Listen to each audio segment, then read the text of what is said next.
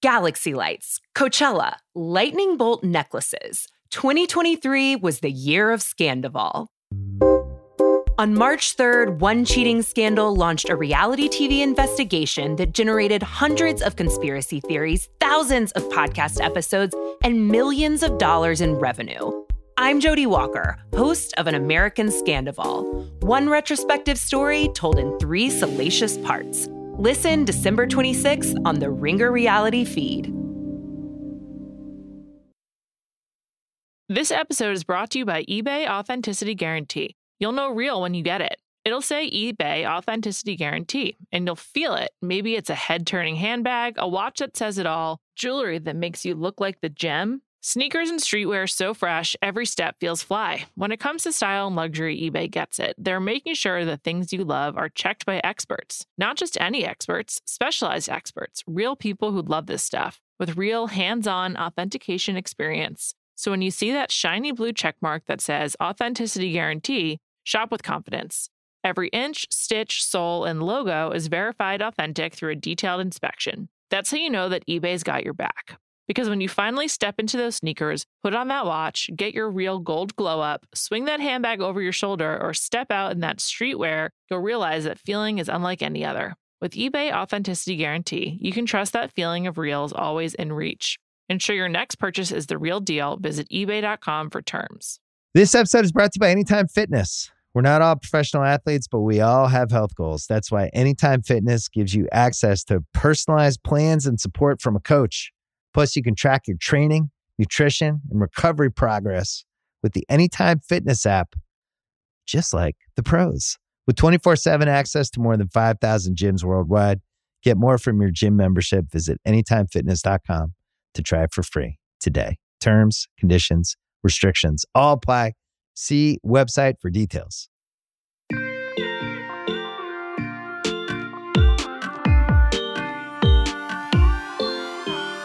Hello, welcome into the Guilty Pleasures feed, part of the Ringer Dish Network. I'm Joanna Robinson. Joining me today, it is the great Alan Sepinwall, one of my favorite people to talk to about television. Hi, Alan. How you doing? I appreciate that you always put the great in front of my name. It's like my head is not swelled enough. I need like the affirmation constantly. So thank you, Joanna. Alan is the chief TV critic at Rolling Stone, and that's sort of usually enough for me to want to talk to him about anything television. But he has also written a new book, Welcome to the O.C., The Oral History, along with Josh Schwartz and Stephanie Savage, who were, showrunners of that show. So we're here to talk about a very special episode of The O.C. It is the 20th anniversary of the best Chrismukkah ever, largely considered one of the best holiday episodes of television, full stop. Alan, where does this rank for you in sort of OC episodes in general and maybe holiday TV episodes in general? It's high in both. I mean, it's one of the best episodes of the OC. It's also a great holiday episode of television. If you are a person of the Jewish faith, as I am, it's not a Hanukkah episode, but it's close enough in a field where there's not a lot of those. So it's just a wonderful holiday story, and the idea of blended families, which we have more and more, with each passing year. So it's really lovely and funny all around, and the idea behind it is great. On another show that I host for The Ringer, Trial by Content, we've been doing 3 weeks of holiday movies, and we intentionally said non-denominational holiday, but it was so hard for us to find Hanukkah representation because there just isn't great Hanukkah representation in holiday films or holiday television. And so you're right that this is not really a Hanukkah episode, but it's almost the closest best thing we have going. One night a couple of weeks ago, while we were still lighting the candles, my kids were complaining about the fact that basically our option is the Rugrats Hanukkah special. And I said, well, I could show you this. And I just showed them the teaser for this episode, and they were all amused by it. And I left it there because I figure if any of them ever wants to watch the OC, go back to the beginning. But it played even that. They really liked it. And one of them very much liked the phrase 8 days of presents followed by 1 day of many presents. I could see how that would be appealing. The OC has a number of different impacts on our culture, whether it's the music that it boosted. There's a ton of stuff, as you covered in your book, that TV was changed in a significant way because of the O.C. But I love this idea that this word, Chrismukkah, or this concept of Chrismukkah, was it created whole cloth for the O.C., or is this something that it was popularized by the O.C.? It was popularized. The story goes that Josh Schwartz had everyone in the writer's room, and he said, look, I want to do a blended family holiday story about the fact that Seth is trying to, like, combine Christmas and Hanukkah because he wants to have everything, which then becomes a metaphor for the Anna and Summer plot, which I'm sure we're going to talk about. And he says, like, I want you to write me something about that. And Lauren Gussis, who was the writer's assistant in that first season, pipes up and says, oh, you mean Chrismukkah? And everyone in the room turns to gawk at her, and she explains that, like, the neighborhood she grew up in, there were a bunch of blended families, and they would celebrate it, and that was the word they used. And Josh Schwartz says, write me a Chrismukkah episode. And because of that, it's now the phrase that everybody uses. What do you think is the more impactful, not invented, but popularized or whatever, TV holiday, Festivus or Chrismukkah?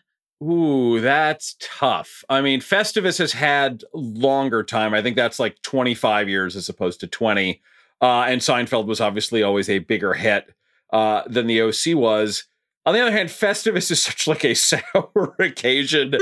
Like, I mean, who actually celebrates Festivus as opposed to making a joke about the fact that, like, if I'm mad at someone, I'm going to do the airing of the grievances. Whereas, you know, Chrismukkah is a happy idea. So I would like to think that Chrismukkah is more enduring, even though I love the Festivus holiday, or at least that episode.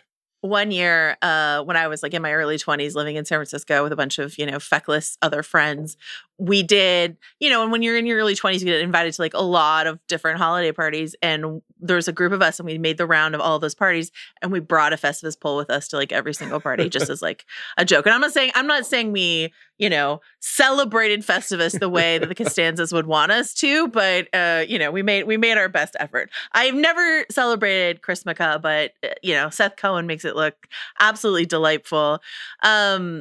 This is just outside of the Chrismukkah-ness of it. This is an incredible episode of television. It's something that you and I talked about over on the Prestige TV feed when we were doing sort of the O.C. 20th anniversary celebration episodes earlier this year. Was this idea, and this is covered a lot in your book, of Josh and Stephanie and the rest of them being unsure whether or not they would get a second season. This is, you know, a refrain we hear from a lot of TV creators. And so there's this concept of burning through story, trying to throw everything at the wall in the first season because you don't know if you're getting a second season. And it's funny, I was just texting with you about this. I just recorded an episode that will air in 2024 sometime about Freaks and Geeks. And Freaks and Geeks is another show where Judd Apatow and Paul Feig will talk about how we didn't know if we were getting a second season, so we threw everything we had into that first season. And so then Freaks and Geeks becomes this sort of perfect jewel box of a season because they put in everything into, I think it's 18 episodes thereabouts. The O.C. on the flip side gets mocked to a certain degree for doing that because then they had to go and make 3 more seasons. Yeah. And I bring that up for this episode because there's so much that happens in this episode, and you can't believe that we're only like a few episodes into the first, like 13 episodes into the first season, and all this stuff is already happening and will happen over the course of this episode. But what did Josh and Stephanie talk to you about in terms of that idea of burning through story so quickly in the first season of the O.C.? Well, I'll answer that in a second, but you brought up Freaks and Geeks, and so I'm going to talk about Freaks and Geeks for a second, which is to say, like, there is no way a normal television show would have had Sam date Cindy Sanders in its first season. That is entirely like a season 4 plot line. That's just, you know, we're going to get canceled, and if we're going to do it, we have to do it right now. I mean, the thing that Josh and Stephanie talked about in terms of burning story is Josh was 27. He had never run a TV show before. Stephanie had done one other TV show before this, you know, short-lived cop show called Fast Lane that nobody remembers. So they were really inexperienced with this. And their thinking was just like, if we have an idea, let's do it. And let's not sort of spend more time on it than we need. So this episode is a continuation of this whole love triangle between Seth and Summer and Anna. And it doesn't happen in this episode. It happens an episode or 2 later. Seth chooses Anna over Summer. And ordinarily, you watch TV, you know how this works. I do. If Seth and Anna date on any other show, that's a season. That's a season and a half. Like Jim and Karen, you know, are dating for about a season, if I remember right, on The Office. That's just the way it goes. you know, Diane and Frasier, if you want to go even more old school, they're together for about a year. This is over in 6 episodes. Anna decides, you know what, Seth, you're clearly in love with Summer. I'm not going to be like your consolation prize. You know, we're breaking up. And suddenly it's like, okay, you've done that in 6 episodes. What are you going to do now? And then he and Summer get together a couple episodes after that. And suddenly this couple who any other show would write out for a year, 2 years before they get together, are together by Valentine's Day and are mostly together for the rest of the series. And that's like, well, what stories are you telling now? There was just a lot of that. And they didn't realize at the time how many problems they were creating for themselves. Yeah. Will they, won't they is one of the strongest storylines that you can use in episodic television. And it has been the juice behind so many shows that you don't even think about. And the fact that they just went for it right away with Seth and Summer, when that could have been 3 seasons of will they, won't they. And you could have, as to your point, a whole season of Summer, you know, Seth pining after Summer, but she doesn't notice him. And then he gets together with Anna, and Summer pining after Seth because he's happy and moved on and she's finally noticed him. Like, that's how it usually goes. And that's 2 whole seasons of television right there, where people are tuning in for these sort of like longing looks and all these other things. The Ross and Rachel, yes, you know, drag, whatever it is. And I can get impatient with that. Like, I definitely, I remember, sure, I was in the Parks and Rec writers' room one time in the midst of Leslie and Ben can't date because he's her boss, and I started saying, guys, what are you doing? Like, they're obviously so good together. Just let them be good together. But I think there's a happy medium between those two things of let's keep throwing artificial obstacles between them as long as we possibly can, and let's just rush to put them together. Like, you can find something in between that, and that can work. Ben, it's funny that you bring up Ben and Leslie, and I swear we're going to zoom back to the O.C. in a second, but Ben and Leslie on Parks and Recreation is one of my favorite examples of, in terms of will they, won't they do. And then that show still found a way to make that relationship dynamic and interesting. Yeah. Whereas so many, once the will they, won't they is over and they do, like all the gas goes out of it. And I would say with Seth Cohen and Summer, like, that there is still some gas in that tank just because of those two performers are so charismatic and charming. Another example is Brooklyn Nine-Nine. Like, I would say that relationship, once they got together, is also still enjoyable, Jake and Amy, but it's rare. It's rare. And it goes back to this idea of, like, the Ben and Leslie wedding vows, which is our, like, I love you and I like you. Yeah. Right? We're like friends and we're in love. And so with Jake and Amy or with Ben and Leslie, like, you're still watching a friendship that you really enjoy watching as well as a romance. And that's true of Seth and Summer too, yeah, I think. I think the key is, and the thing that those couples have in common, is that they are funny together. Like, you know, Adam Brody and Rachel Bilson, they were obviously dating at the time and they had chemistry, which not necessarily all real couples do on screen.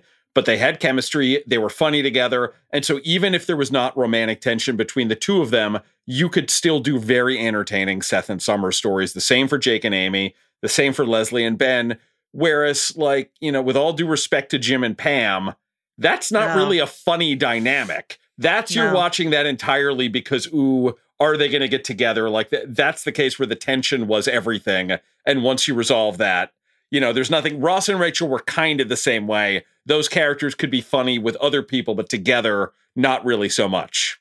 Totally. Great call. The other thing, and I think this is covered in your Chrismukkah section or some other section of your book that we talked about, but, like, what's going on with Caleb Nickel and Marissa's mom, and how, like, quickly, like, we're already to Marissa's parents are separated and Julie Cooper's already moved on to Caleb Nickel. And again, that feels like a season 3 plot. And the biggest victim, we talked about this, I think, a little bit when we talked about the O.C. before, but the biggest victim in all of that feels like it's Tate Donovan, because there was just, like, nothing left for him once Tate. You took him out of that. And then he just, like, had no spot left in the O.C. But it's like, we're in this episode and, you know, Kristen and Julie are having tension over the family traditions, because Julie has already slid into the sort of wicked stepmother role this early in the show. It's astonishing that we're already here. No, it's really crazy. And, you know, the Tate Donovan thing is more like they wanted to do a love triangle between Jimmy and Kirsten and Sandy. And almost immediately they recognized, oh, no, everyone's going to love this couple. We can't threaten them at all. Even though they went up doing it like in later seasons as well. But in that year, they didn't. And once they did that, there was no sort of Jimmy stories. But yeah, Julie getting together with Caleb so quickly after leaving Jimmy. I mean, obviously, like, Alan Dale's a great villain, and putting the two of them together was a smart move. But, like, yeah. That she moves fast, man. All right. So, bigger picture of this great book that you wrote, that you put together, that has all these great quotes because this is an oral history. Do you have an interview that was your favorite, like that produced this is something that I experienced when I wrote my book that came out this year, is like sometimes the best stuff comes from the corners of the team that you least expect. So was there anyone you talked to that you were like, wow, this person has so much insight and so much juice and I wasn't expecting it? Autumn Reeser was really good, who played Taylor Townsend, because she had sort of a very different story from everybody else. She came in the third season. That's a year when everyone on the show was really miserable, you know, checked out. Some people were sort of actively trying to get fired. You know, Adam Brody, there's all these Adam Brody stories. And to his credit, Adam was as candid as he was capable of being. While at the same time, a lot of the times I would ask him things and he would just say, I don't remember that. But if people say it, it must be true.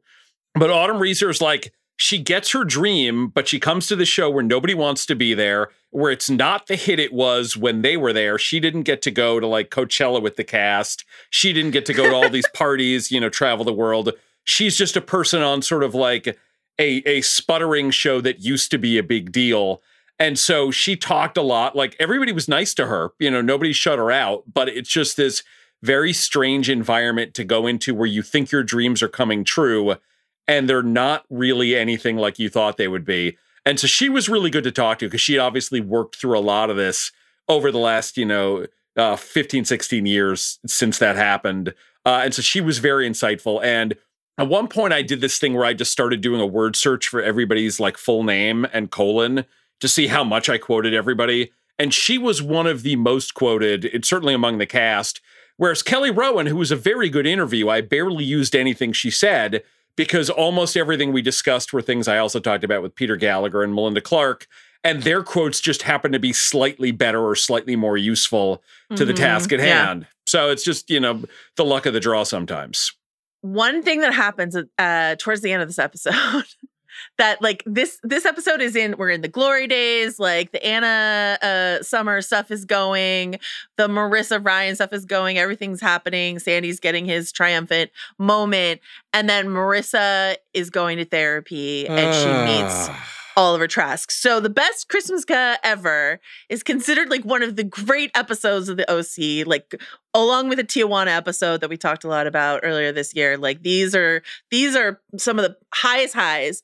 And then we meet Oliver Trask, and Oliver is widely considered one of the big missteps of the O.C. And what's hilarious about that is that, again, that feels like a season 2, season 3 problem where you're like, oh no, this is not, oh no, we had Landry kill someone. Oh no. Like, but that's not really like a season 1 mistake you make. Yeah. And what's funny about reading your book is you've got the like Chrismukkah section, and then we're like immediately into the Oliver section in your book. Talk to me about Oliver Trask. Talk to me about what was going on here. Well, it's interesting.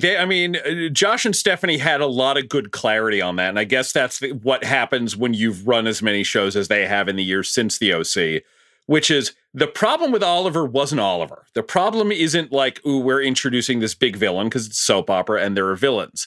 The problem with Oliver is that the audience knew he was bad news and Ryan knew he was bad news and nobody else did.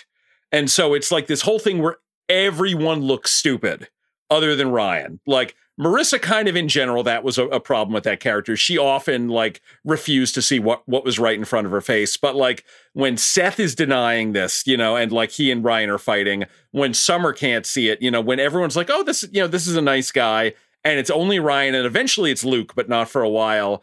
Like that's just frustrating. You do these stories where either they should have waited a lot longer to make it so obvious that he was, a sociopath who was trying to steal Marissa away from Ryan, or they needed to do something where like the entire core four other than Marissa, all the kids figured this out, but for whatever reason, they couldn't like get to Oliver. They couldn't convince Marissa.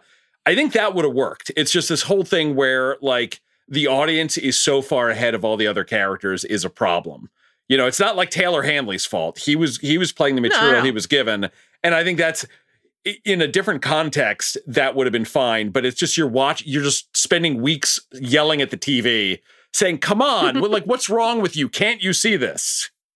I have heard other showrunners have given me that sort of identical quote, not in a mistake they made, but sort of explaining the, let's say in like mystery shows or mystery box shows, if you prefer, whatever, the unfurling of the mystery and how you can't let the audience get too far ahead of the characters, because then the characters look like idiots, and we don't really want to spend a ton of time with idiots necessarily, like at least not narratively. And that in episodic storytelling, that's like one of the biggest challenges is how to pace a mystery, let's say. And this isn't really like a mystery. This is just like is this guy bad news or not? But like, you know, how you pace things so that the audience and the characters are on a similar track, or you could be like a little ahead of them, but not so far ahead that it gets aggravating.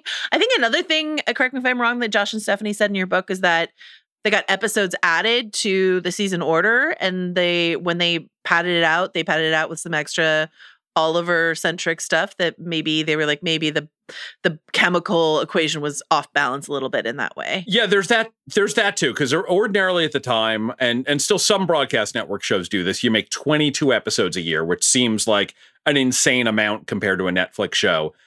Fox that year ordered 27 episodes of The O.C., which is just obscene. Like that, no one should have to make 27 episodes of television in the span of about 10 months. And it just sort of killed everyone. And I think that's also definitely a reason why they burned through the story too quickly, is it's just like, we've got to fill these episodes somehow. And I do believe some of the Oliver story ran longer than it otherwise would have, because we're like, well, what are we supposed to do here? Like, how do we manage to fill the rest of this year?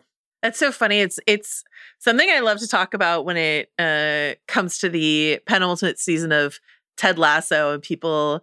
Speaking of holiday episodes, they'll bring up sort of the holiday episode in that season and the Coach Beard episode. And I was like, well, listen, they were asked to do 2 more episodes and they had to fill something that wouldn't like impact their plot in any way. So you got these 2 episodes. Or Felicity's final season, that comes up a lot because that show was like done and canceled. And they're like, oops, JJ and Matt, can you give us a bunch more? And they're like, sure, Felicity's going to time travel? Question mark, you know? Like, what do you do when the network's like, you know, invent some extra story and jam it in there out of thin air? So I'm sure some people have had elegant creative solutions, but sometimes you get more Oliver or Felicity time traveling or some other weird oddities in television. I mean, I remember I used to visit like, I don't do it as much now, but I would like visit writers' rooms and TV productions on network shows, and they'd be like on episode 17, 18, and everyone is a zombie by that point. Everyone is just sort of like trying to white knuckle it through the rest of the year and always not being coherent, saying like, wait, what episode is this? What's happening now? They had like 10 episodes to go past that point. So this is just like, you know, it's kind of amazing that the closing stretch of that season is really good, because they, you know, that they were able to recover relatively quickly from the Oliver misstep, because they should have it should have spiraled out of control from there, and it didn't. This episode is brought to you by eBay Authenticity Guarantee. You'll know real when you get it. It'll say eBay Authenticity Guarantee, and you'll feel it. Maybe it's a head-turning handbag, a watch that says it all, jewelry that makes you look like the gem, sneakers and streetwear so fresh every step feels fly. When it comes to style and luxury, eBay gets it. They're making sure the things you love are checked by experts. Not just any experts, specialized experts, real people who love this stuff, with real hands-on authentication experience. So when you see that shiny blue checkmark that says Authenticity Guarantee, shop with confidence. Every inch, stitch, sole, and logo is verified authentic through a detailed inspection. That's how you know that eBay's got your back. Because when you finally step into those sneakers, put on that watch, get your real gold glow up, swing that handbag over your shoulder, or step out in that streetwear, you'll realize that feeling is unlike any other. With eBay Authenticity Guarantee, you can trust that feeling of real is always in reach. Ensure your next purchase is the real deal. Visit ebay.com for terms. This episode is brought to you by Jiffy Lube. Cars can be a big investment, so it's important to take care of them. I once got a car that I started out with 25,000 miles on. I got it to over 200,000 miles.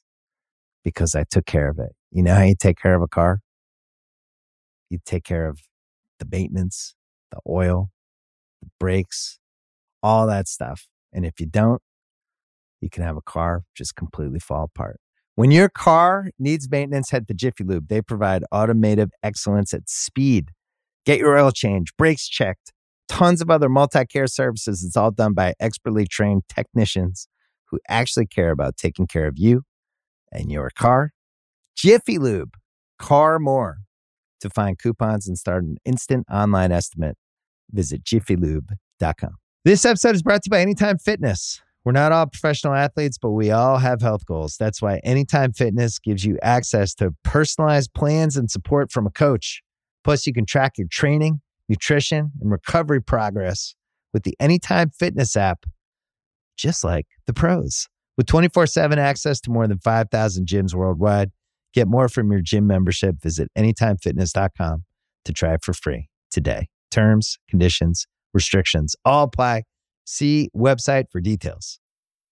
Let's go back to this idea of like a holiday episode as a concept. This has been done across many seasons of television, many different series, some like absolute masterpieces, some complete misfires. Do you have any like favorite holiday episodes of television that you like to think about, Alan? I didn't prep you for this. I apologize. No, you didn't. You're evil, Joanna. Look, I mean, I do like holiday episodes, but I'm sort of trying to think of The West Wing. The West Wing always, especially in the early years, they would have these great Christmas episodes, you know, that I think 3 years in a row won an actor on that show the Emmy for supporting actor. It's like Toby and then Josh and then Leo. Those were really good. You know, the Cheers Thanksgiving episode is a classic where they wind up having the food fight. You know, the WKRP Thanksgiving episode where they drop the turkeys from the helicopter. Yes. And it's like, as God is my witness, I thought turkeys could fly. You know, it's one of the great lines. Incredible. You know, there's more than that, but it's, you know, when you get to be my age and you've watched as much television as I have, like asking that unprompted, like, you know, give me 10 minutes to start Googling and I will give you a list.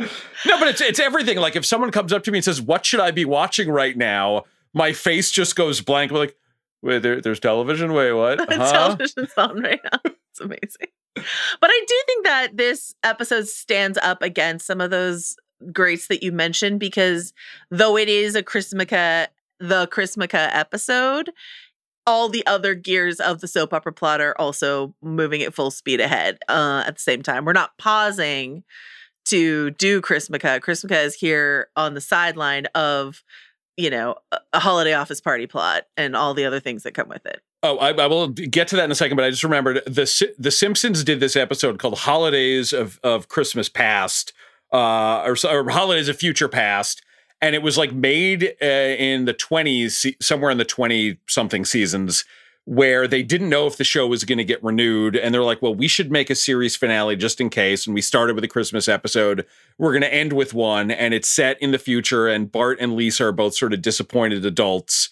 And it's just, it's wonderful. Like, it's really fantastic. If the show had ended that way, that would have been really good. So I don't want to be remiss and forget that. The thing I'll say in response to your question is the thing that I like that makes a good holiday episode is that it's important that it is a holiday episode, that it's some way tied to the themes of whatever that holiday is, you know, or at least the rituals of that holiday. And so this idea of Chrismukkah of, I'm going to take this sort of complicated thing where I was raised as part of two different backgrounds by parents who sort of were not necessarily engaged with either of their backgrounds, is I'm going to make a super holiday where it's like I get to, you know, take advantage of both. And then in the midst of that, it's Seth like, I have these two beautiful women throwing themselves at me. I don't want to have to choose. I'm going to just enjoy both of them hitting on me for as long as I possibly can. Like Chrismukkah becomes a metaphor for that triangle, but it also in a way kind of becomes a metaphor for the show because, as you said, so many things are happening and all the stories are continuing. And so it's like for a while there, every episode of The O.C. was a Chrismukkah episode because everything was overflowing with many, many presents. I love that you drew that parallel between Seth deciding not to decide and just can't I have it all? Can't I have all my presents, all my beautiful women? I had forgotten when I was rewatching this episode, I was like, rolling my eyes a bit at Summer and Anna, like competing so hard against each other and sort of sniping at each other. And then I love that it ends with them, you know, Summer loving the comic book that Anna made and Anna telling Summer, like, she looks so beautiful in her Wonder Woman costume. And then them being like, never mind. Like, what are we doing here? Like, it's such a great, I mean, I know that it goes on after that. Like, yes. It goes on. But inside this episode, it's like a Kelly Taylor, I Choose Me sort of moment for these women where they're like, why are we doing this? Why would we do this? You know? Well, I mean, one of the smartest choices that they made was that Summer and Anna become friends, and they're friends, like, even in the midst of this, and they continue to be friends while Seth is dating Anna, and they continue to be friends while Seth is dating Summer. And, like, ultimately, none of this is the reason that Anna leaves town, which, by the way, Josh and Stephanie think was probably the single biggest mistake they made in run of, it's like, or getting rid of Anna and getting rid of Luke, like, keeping them around would have solved so many problems in later years, because the issue they run into is suddenly there's only four main kids, and two of them, Seth and Summer, are pretty much always together, and Ryan and Marissa are often together, and it's like, it becomes math. Well, what stories are you telling then? Whereas if you had six people, you can do a lot more combinations and a lot more mixing and matching. And the problem was the audience loved Luke and Anna, and they sort of never really liked any of the additions nearly as much. I mean, maybe Olivia Wilde's character, but that was about it. And obviously Taylor Townsend later. But, like, they kept trying to introduce people, and the audience kept rejecting them. And if they'd kept these two around, like, things would have been a little easier. Yeah, the girls become friends. I think that's, like, a very smart thing. It's never, they're competing, but it's not, like, catfighting or anything. They really do like each other, and for whatever reason, they are both into this adorable narcissist. And, you know, and he doesn't want to choose, and eventually he's just like, well, can't we be friends? And both of them say, I don't want to be your friend, Cohen. And, you know, it's like, if I've made you a comic book, and if I've dressed up as Wonder Woman, and you're still like, let's be friends, I mean, come on, man, what are you doing here? I'm wondering what parallels you can draw between, like, I don't know that it's as clear of a parallel, but I also like the way, because we've been watching Ryan sort of slowly round his edges off so that he can fit into the Cohen blended family. And this idea of, like, Ryan hanging his stocking, like Ryan choosing to buy into Chrismukkah by the end of the episode, but also this concept of, like, you don't have to carry this. Like, Marissa's problems are Marissa's problems. And, like, on the one hand, you could say, maybe if Ryan had gone to therapy with her, she wouldn't have met Oliver, and all of that stuff wouldn't have happened the way that it happened. Yes. But I don't think the message is Ryan should have taken full responsibility for Marissa's issues. Like, this idea of, we've already met Ryan's mom. We've already seen Ryan's mom, like, ruin Casino Night, among other things, with her substance abuse problems. And so this, like, sort of liberation of this temporary reprieve, not liberation, temporary reprieve of Ryan as, like, you're solely responsible for Marissa is, I think, a sort of beautiful element of the episode. Oh, the scene where Sandy tells him, like, you don't have to do this, you don't have to carry this, is so lovely. I mean, and that's another thing that the show would lose in later years, is there's not nearly as much of Sandy and Kirsten acting as parents, both to the boys, but really to all of the kids, because the kids sort of just start going off and being in their own plots and being treated more and more as, like, adults. And so that was a key element of the show that they lost. But, no, that's a great scene and a great argument. And certainly, like, the idea of Ryan having to bodyguard Marissa 24/7, that is not healthy. That's not good. And it speaks to a larger problem, not only in their relationship, but I guess in the writing of Marissa, which ultimately, you know, 3 years later led to the disastrous decision they made to kill her off. I mean, that's ultimately their biggest regret. But by the time they did that, the show was already spiraling in a way. And I think, like, if the seasons before that had been stronger, they might not have reached the point where they had to do that. It's so fascinating to talk about, like, because when you say Chrismukkah or you say the O.C., like, when we covered the O.C. over the Prestige feed for 3 episodes, people loved those Prestige episodes, and they loved celebrating the O.C., and they loved that feeling of nostalgia and remembering what it was like at the beginning when the O.C. debuted in the summer, and they were loving the show. And I can't think of another example of a show that is, like, both so beloved in its way. And then anytime people who talk about television talk about it, they're like, and then this was a disaster. And then that was a huge mistake. And then they did, you know what I mean? Like it's such a fantastic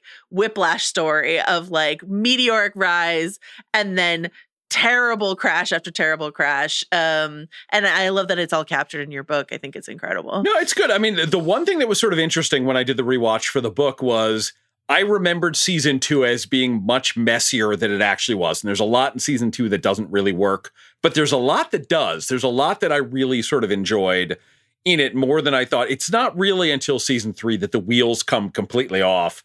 And the level of candor that everybody had about all the ways season 3 was bad and all the reasons why is maybe some of my favorite parts of the book. Because it's like, it's storytelling 101. It's not just about what happened in the O.C. season 3. It's just all the ways that a TV show in general can go awry if you're not keeping your eye on the ball about this, about this, about this, and about this.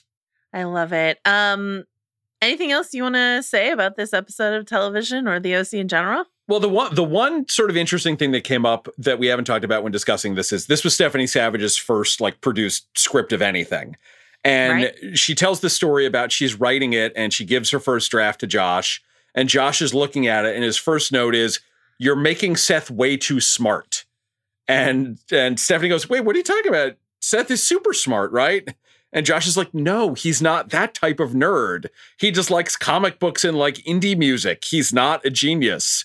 And she says, "Oh," and that's the way they wrote him going forward. And eventually you find out that like Summer is super smart and Seth isn't.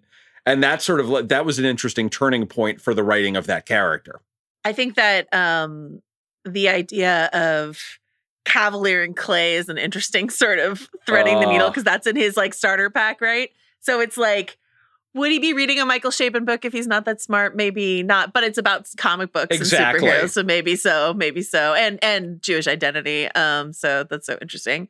The impact of this episode and the like on the concept of Chrismukkah cannot be understated, right? Like, or not be overstated, rather. Like, Chrismukkah.com is a thing that launches out of this episode. Time magazine uses Chrismukkah as one of their buzzwords of 2004. Like, it's just, I can't think of another thing that is more closely associated. Well, what you say. It's like what you say and Chrismukkah are like the twin legacies of the O.C. And I love that. I love that for us. I mean, the weird thing is, and this happened with Parks and Rec too, where it's like, they popularize this thing and then they wind up making no money off of it because it never occurs to anyone, "Oh, we should trademark Chrismukkah." Or we should trademark treat yourself or Galentine's Day. And now there's like these whole cottage industries devoted to all these holidays, and no one who actually wrote them sees a dime from it. That's so funny. All right. Well, treat yourself to Alan Sepinwall's Welcome to the O.C. book. Give it a belated Hanukkah present, or an early Christmas present, or a perfect Chrismukkah present, whatever you prefer. The book is out now. Alan Sepinwall, thank you so much for joining me. I really appreciate it. It is at my absolute pleasure every single time, Joanna. This episode is produced by the great Sasha Ashall, and happy holidays to everyone. Happy Chrismukkah, and we'll see you soon. Bye.